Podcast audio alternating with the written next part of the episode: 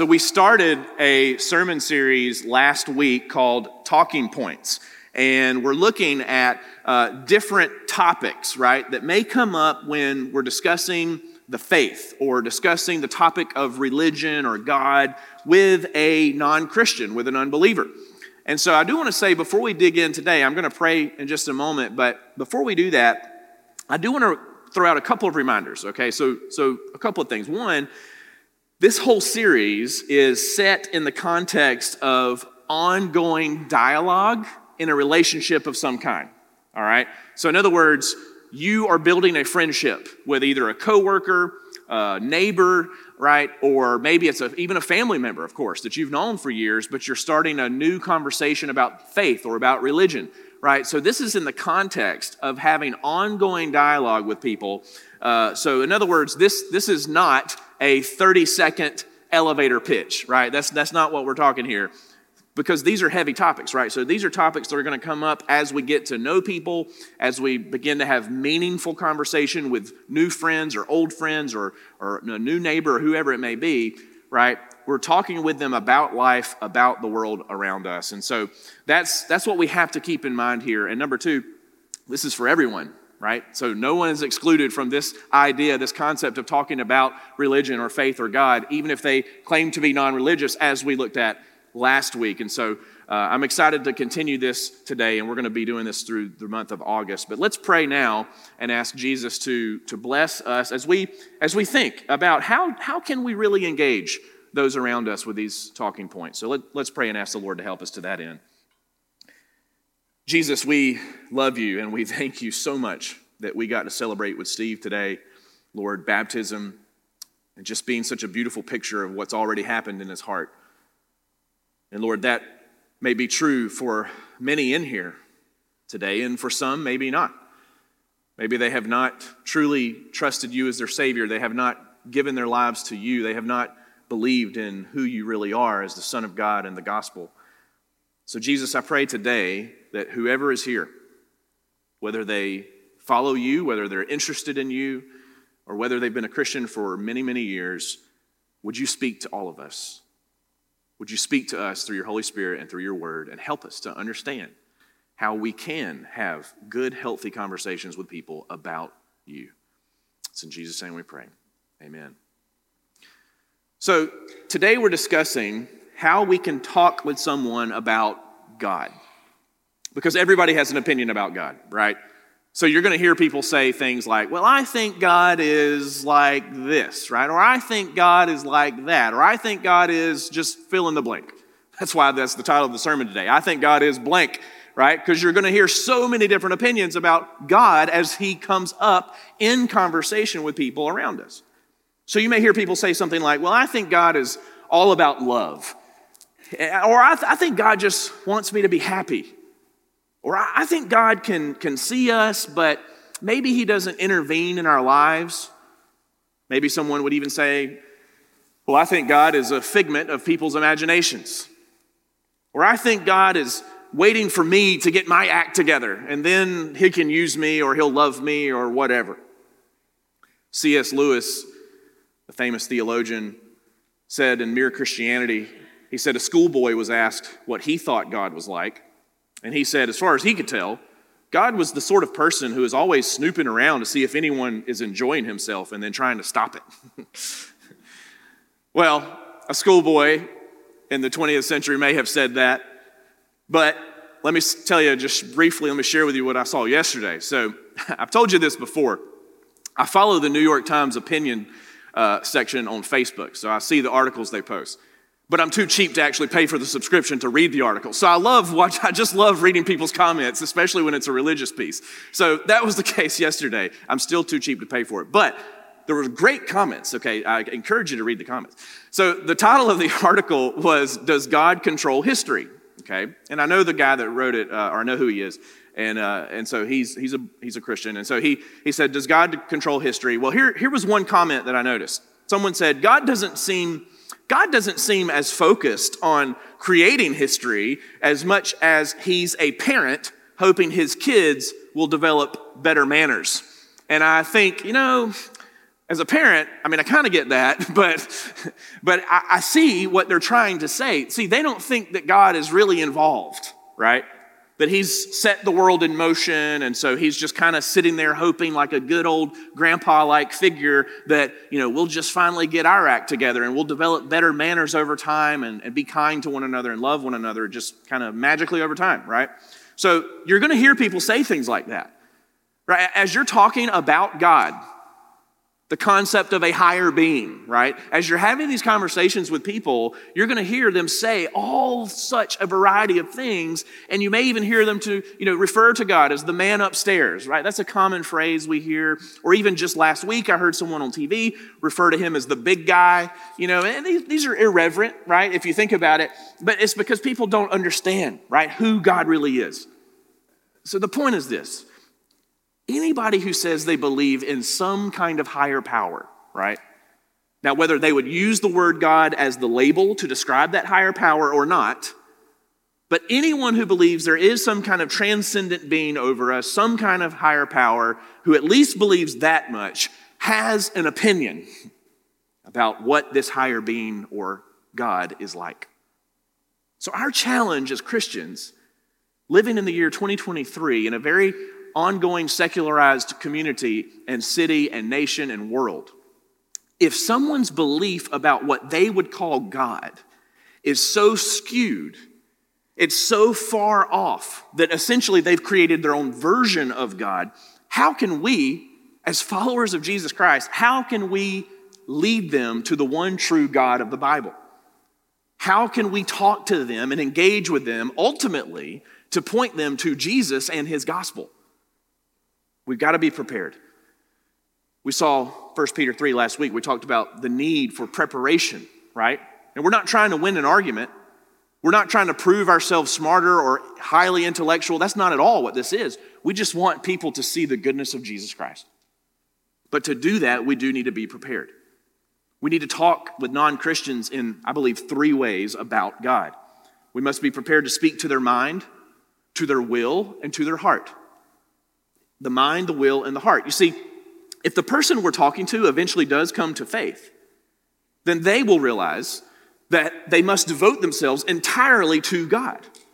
So look at Matthew 22. Jesus said this in his own words. He said, You shall love, you shall love the Lord your God with all your heart and with all your soul and with all your mind. He says that's the great and first commandment. So, in other words, it's the entirety, right? It's the entirety of our being, it's all that we are. And so, I think it's important for us to be ready to talk about God with people in a way that helps them see that God is going to affect their mind, He's going to affect their will or their willpower, right? And He's going to affect their heart. Now, depending on the person or the context, you may need to emphasize one of those over the others, but it's probably going to be it's probably going to take some kind of combination of all three. And remember, like we said last week, as we talk about God, we're talking about Him with gentleness, with respect, right? We're talking about Him with patience. The goal is not to win that argument, it's being patient. We have to do a lot of listening, a lot of understanding to know where they're coming from. So, to that end, today, when talking about God with an unbeliever, let's, let's talk about that the mind, the will, the heart. Number one, speak to their mind. Be logical, right? Now, maybe, has there ever been a time where, where you thought you knew a lot about something and then you experienced that something or you got into it and realized, man, I didn't know anything about it? I mean, anybody married, right? anybody have kids? I mean, before we had kids, boy, we thought we could have just written the book on parenting. But then it's like, oh, that doesn't work the way we thought it would. Okay, it's all good, right? Randy Newman says in his book, I quoted him a lot last week, just one time this week. Uh, in his book, Mere Evangelism, he says that many people, he says, many people have presuppositions about God. In other words, they think they know a lot about God, right? And, and then they start to learn more about Him. And maybe this was the case for you. So, like, if you didn't grow up in a religious environment or you didn't grow up in church, then maybe later in life you started learning more about God. And what, what starts happening? You start realizing that a lot of your presuppositions, a lot of the things that you thought you knew were actually incorrect about who God is. So, he says that people may have these presuppositions that need to be torn down and untangled. So maybe there's just a spaghetti of, of thoughts, right, in our heads about God or what He might be like, what He might not be like. And so there may be some untangling that needs to happen in our conversations that actually clear a pathway, clear a mental pathway for us to believe in the gospel. So I think the biggest obstacle that most Americans face, so we're talking about our particular culture, right? I think the biggest obstacle is that we think about God we, we essentially create our own version, right? Our own version of God that's just simply illogical. Think about it. Look at Genesis 1. By the way, we're, we're, we're, this is a topical series, so we're looking at different passages throughout scripture. So we're bouncing around a little bit today, but just look on the screens. Genesis 1. So God created man in his own image. In the image of God, he created him. Okay, so this is very important to understand the nature of who we are. God created us in His image. But what do most people do? They come up with a version of God in their image, essentially that suits their needs and what they want. A tamed version of God that they can live with and they can deal with in their minds.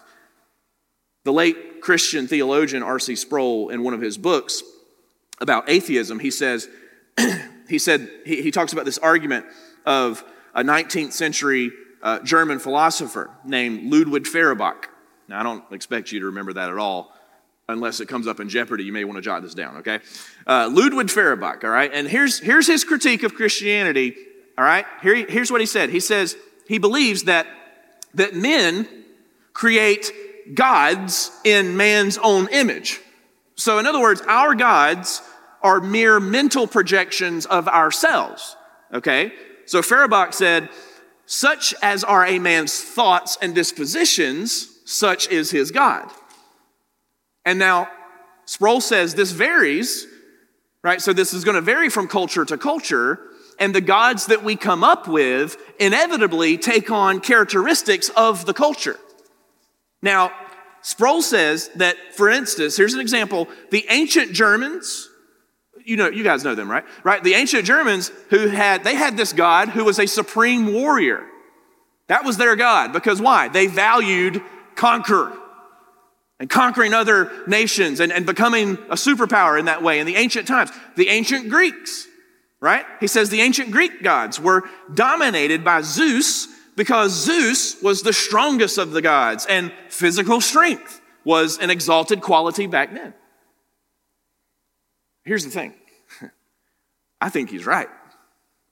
I think he's right in the sense that people do create this version of God in their heads that they can deal with that ultimately is a mental projection of what they would like to be themselves. Think about that. In our American culture, what does that look like?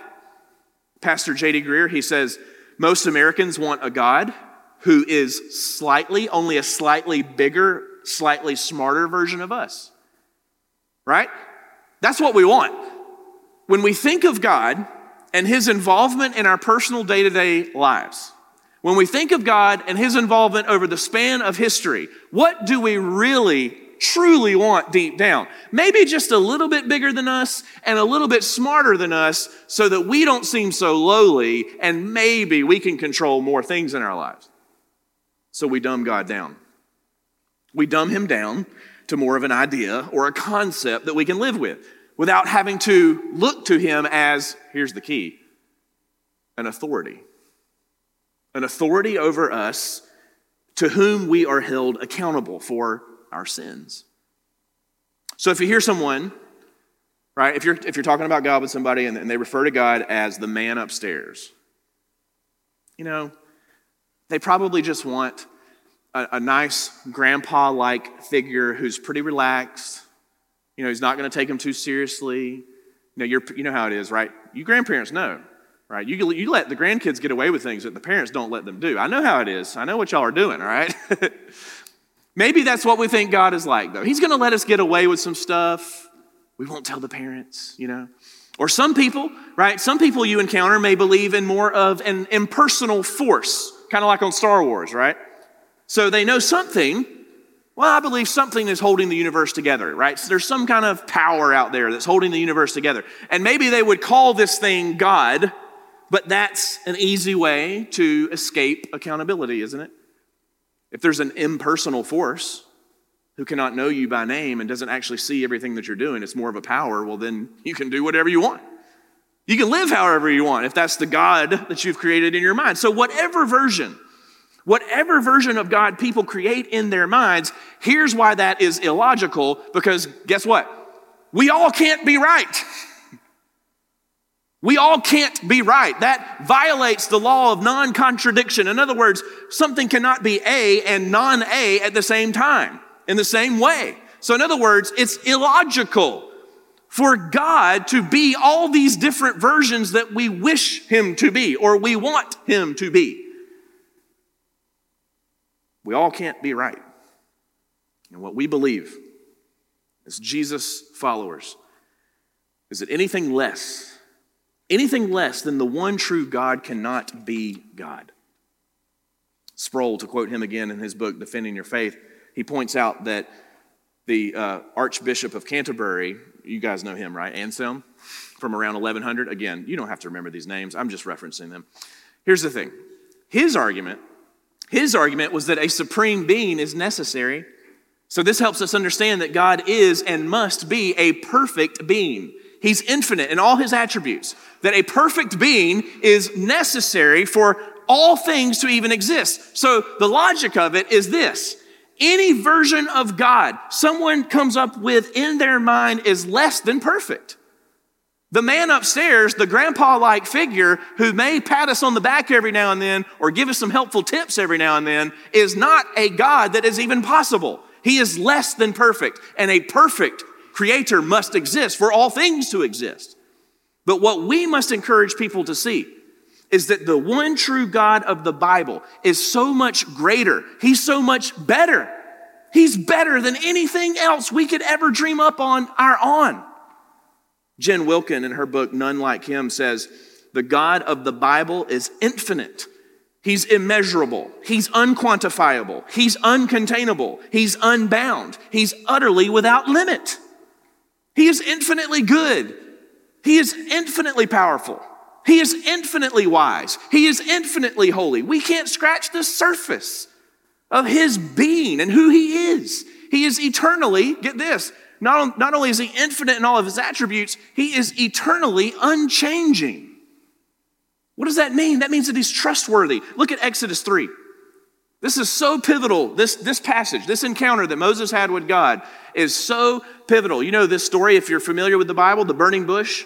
God appeared to Moses to speak to him. He says, Then Moses said to God, If I come to the people of Israel and say to them, The God of your fathers has sent me to you, and they ask me, Well, what's his name? Right? Because in their minds, they're thinking, well, we know there's this God for that, and there's this God we created for that, and there's this other God that we have for this. So which, what's this one's name? He says, What shall I say to them? What did God say his name was? This is great. God said to Moses, I am who I am. Now, I don't, that, that's a whole sermon in itself, but let me give you the short part. You know what God is saying there? He's saying, I have always been exactly the way I always will be. I am eternally existent and infinitely powerful over all things. I am who I am, not who you wish me to be. What we have to help people understand over time is that this kind of God, the one true God, the only God, is the best thing for us. We need God to be perfect in all these ways. Why? Why is it the best thing for us? Because He's infinitely good, He's infinitely powerful, and infinitely wise. He is trustworthy. And we don't have to try to change Him. We don't have to try to come up with a different version of Him. He is perfect the way He is and always has been and always will be. That is logically the best thing for us. And that leads to the second point, number two. So not only must we speak to their mind, so be logical, but when we're engaging in this conversation, also speak to the will and be humble about that. Now, that hum- humility goes both ways. We must be humble as we talk with them and listen. They must be humble to submit to their will to God. Look at Romans 11. This is helpful. Romans 11, 33 through 36, Paul says this. He says, Oh, the depth of the riches and wisdom and knowledge of God. How unsearchable are his judgments, and how inscrutable his ways. For who has known the mind of the Lord, or who has been his counselor? Or who has given a gift to him that, that he might be repaid? For from him and through him and to him are all things. To him be glory forever. Amen. You know, it takes humility. It takes some serious humility to acknowledge what Paul is saying here, doesn't it? This humility that we see Paul talking about, the way he's talking about God, that kind of humility is going to be needed for anyone. Anyone, me, you, your neighbor, your friend, your coworker, anybody to truly grasp and see the greatness of God. It's going to take this kind of mindset. You see, not only will unbelievers in your life have to come to that logical conclusion that God is perfect in all his ways, he must exist, they will have to come to terms with the fact that belief in the God of the Bible means a submission of the will to him, right? Because if he is perfect, if he is perfect, you know what that means? That means we are held accountable to him because we are not perfect, right? He is a God who demands obedience to his will, so it is going to take a denial and a submission of ours. To, go, uh, to quote Jen Wilkin again in her book, she gives some great examples of what this looks like as we think, as we talk about God. So she talks about how there are some of God's attributes, right? There's some of his characteristics that we should seek to reflect ourselves. So there's some things that we should mirror about God, right? So he is loving, we should seek to be loving. He is good, we should seek his goodness, right? He is merciful, we should dis- we should display mercy. But there are some there are some attributes of God that are only true of him. So they are unique and reserved to him, right? So we want them to be true though, of us, right? So God is all powerful. But what do we do, right? See, we want a version of God that gives us some of that power, right? So we try to control our lives. We try to control every little situation, we try to control and work out things to make them go just nice and smooth and orderly as possible for our lives to be comfortable, for us to have money, for us to have better friends, or at least perception from our friends. We do so much to try to control all these little things, and it just wears us out when all along we should be trusting in the one who controls all things. He is all powerful. You are not. So chill out. right? I mean, it's that simple. Pastor told me to chill out. That's what I'm going to do today on the couch, honey. That's what he told me to do, right? Think about this God is all knowing, right? God is all knowing. We want to know everything, though. We want to be in the know. We want to know what's going on in people's lives. We want to know what's going to happen in the future, and we build up this anxiety when we don't. So, as we're talking with unbelievers about God and the human pride problem, right? We must be humble. And we must show them that this is our problem. Admit to them, right? Be humble and just say, listen, I struggle with this. I try to control my life. I try to know things that I don't even need to know. Admit to them that you struggle with that still, even as a follower of Jesus. But this is where, see, this is where we, it turns, right? We turns from talking about the will to the heart. That's, that's the third and final point today. Speak to their heart. Not just the mind, be logical. Not only the will, be humble, but speak to their heart. Be personal about it. You see, we looked at it a little bit last week, but I want us to look again at Acts 17. It's just a, a, Acts 17 when Paul was in Athens, Greece in the first century, sharing the gospel with people. Man, just what an awesome example uh, of getting to know a culture, getting to know people, listening to them and what they believe, telling them what you believe. I just love the dialogue here. So, so I want to explain it a little bit as I go. Acts 17, beginning in verse 22. So he's in Athens, Greece, and here's what he says. So Paul, right, so Paul standing in the midst of the Areopagus said, Men of Athens, I perceive that in every way you are very religious. For as I passed along and observed the objects of your worship, I found also an altar with this inscription To the unknown God. So just imagine, Paul's walking through Athens, Greece, right? Ancient city. Temples are everywhere, statues are everywhere, right? And here's this altar he comes across. And the inscription says, To the unknown God. Now he's walking through the city and he sees temples devoted to other kinds of gods. There's multiple gods in Athens. But he gets to this one and he just, I could, you just kind of picture him just kind of sitting there and thinking, that's funny. It's funny that they've created so many versions of God that they can't even, they've run out of names. they've run out of names, right? But he knows that they're religious. In other words, he knows that they believe in some kind of higher power. So what does he say? What therefore you worship.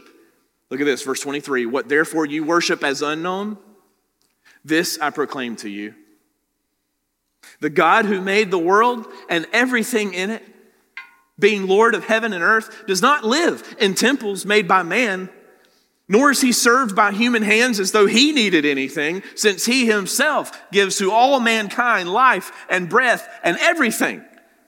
And he made from one man every nation of mankind to live on all the face of the earth, having determined allotted periods and the boundaries of their dwelling place, that they should seek God and perhaps feel their way toward him and find him. Yet, you got to love this. Paul's, you see what he's doing? He's bringing it from the 30,000 foot view down to the cross. That's what he's doing. Oh, is this God, is this unknown God, this version of God you've created? He's not distant. He's not some impersonal force. No, what does he say? Yet he is actually not far from each one of us. For in him we live and move and have our being. As even some of your own poets have said, for we are indeed his offspring. Being then God's offspring, we ought not to think that the divine being is like gold or silver or stone, an image formed by the art and imagination of men. The art and imagination of man. That's what we're doing, forming God in our imagination. Verse 30, he says, The times of ignorance God overlooked, but now he commands all people everywhere to repent. Because he has fixed a day on which he will judge the world in righteousness by a man whom he has appointed. And of this he has given assurance to all by raising him from the dead. Paul started and met them where they were, right? He met them where they were logically, he met them where they were with their willpower and, and wanting to create their own versions of God. But then he got personal. Why did he get personal, though? Because we serve a personal God. He's not far from each one of us. Colossians 1:15 speaks of Jesus Christ. Same author, Paul, right? Paul, same guy, later on wrote this letter he said this about Jesus. He said, He is the image of the invisible God, the firstborn of all creation. And then later on in verse 19, he said, For in him, in Jesus, all the fullness of God was pleased to dwell, and through him to reconcile to himself all things, whether on earth or in heaven, making peace by the blood of his cross. Listen, what people need to know in our lives is not that there's just some higher power who set the world in motion, or perhaps he's a little smarter than them, a little stronger than them, a different version of everything that they wish they were. What people need to know is that God is not distant. He is not far away. He is not unknown or unknowable. He, He became one of us. He loved us so that He became human in the flesh, fully God and fully man, Jesus Christ, to do what we could never do.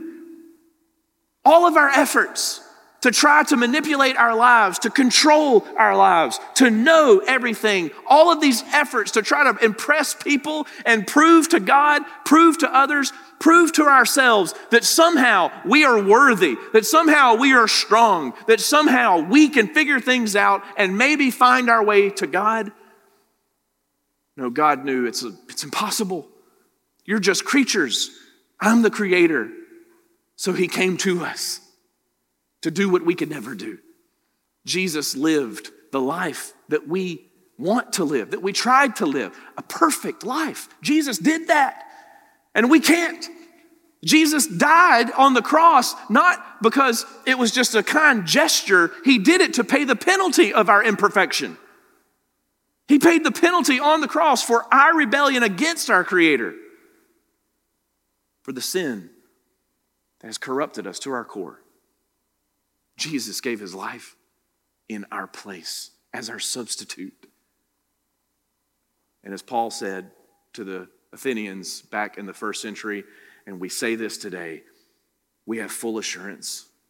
We have full assurance that he is God in the flesh, that he is God forever, King of the universe, because he raised him from the dead.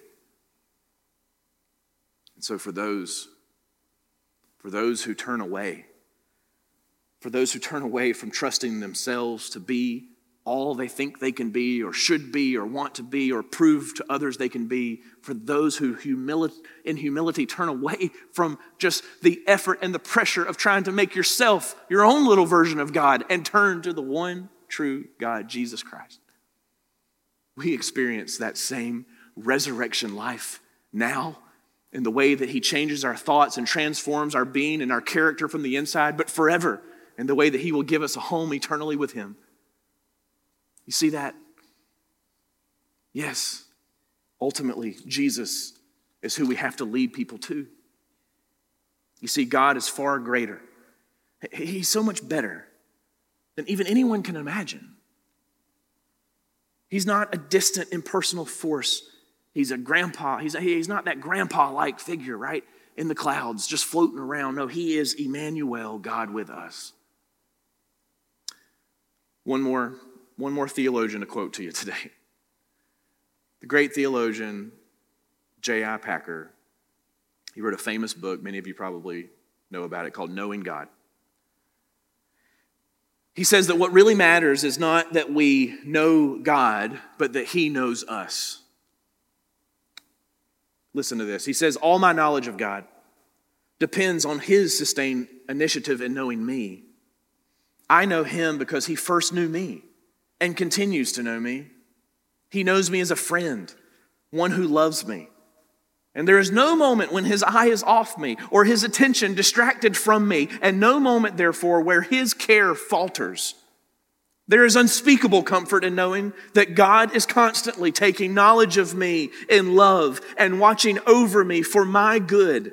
There is tremendous relief in knowing that His love to me is utterly realistic based at every point on prior knowledge of the worst about me.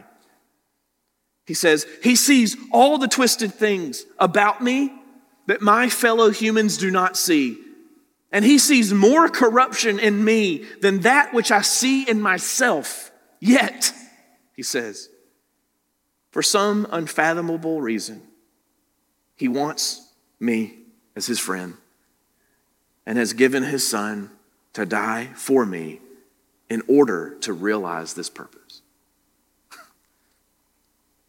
You see, the people in our lives who aren't sure about who God is or what he's like what they really need to know is that even though He knows all your dirty little secrets, and even though He knows you to the depth of your heart, He knows everything about you, all the bad stuff, all of it that other people don't know, that you've tried to cover up yourself. God knows all of it, and yet, while we were still sinners, Christ died for us. Man, that, that love, that rescue mission, that redemptive initiative, that pursuit of us from a holy God with unfathomable grace and mercy. Isn't that better and sweeter than any version of God we could ever think of? It's unbelievable that God would put himself in our place and take the penalty that we owe and give us, and give us him, give us himself, and give us the riches of his glory in heaven. And that's the good news. That's the gospel. That's what people need to understand about God. Like I said at the beginning, this isn't a 30 second elevator conversation, is it?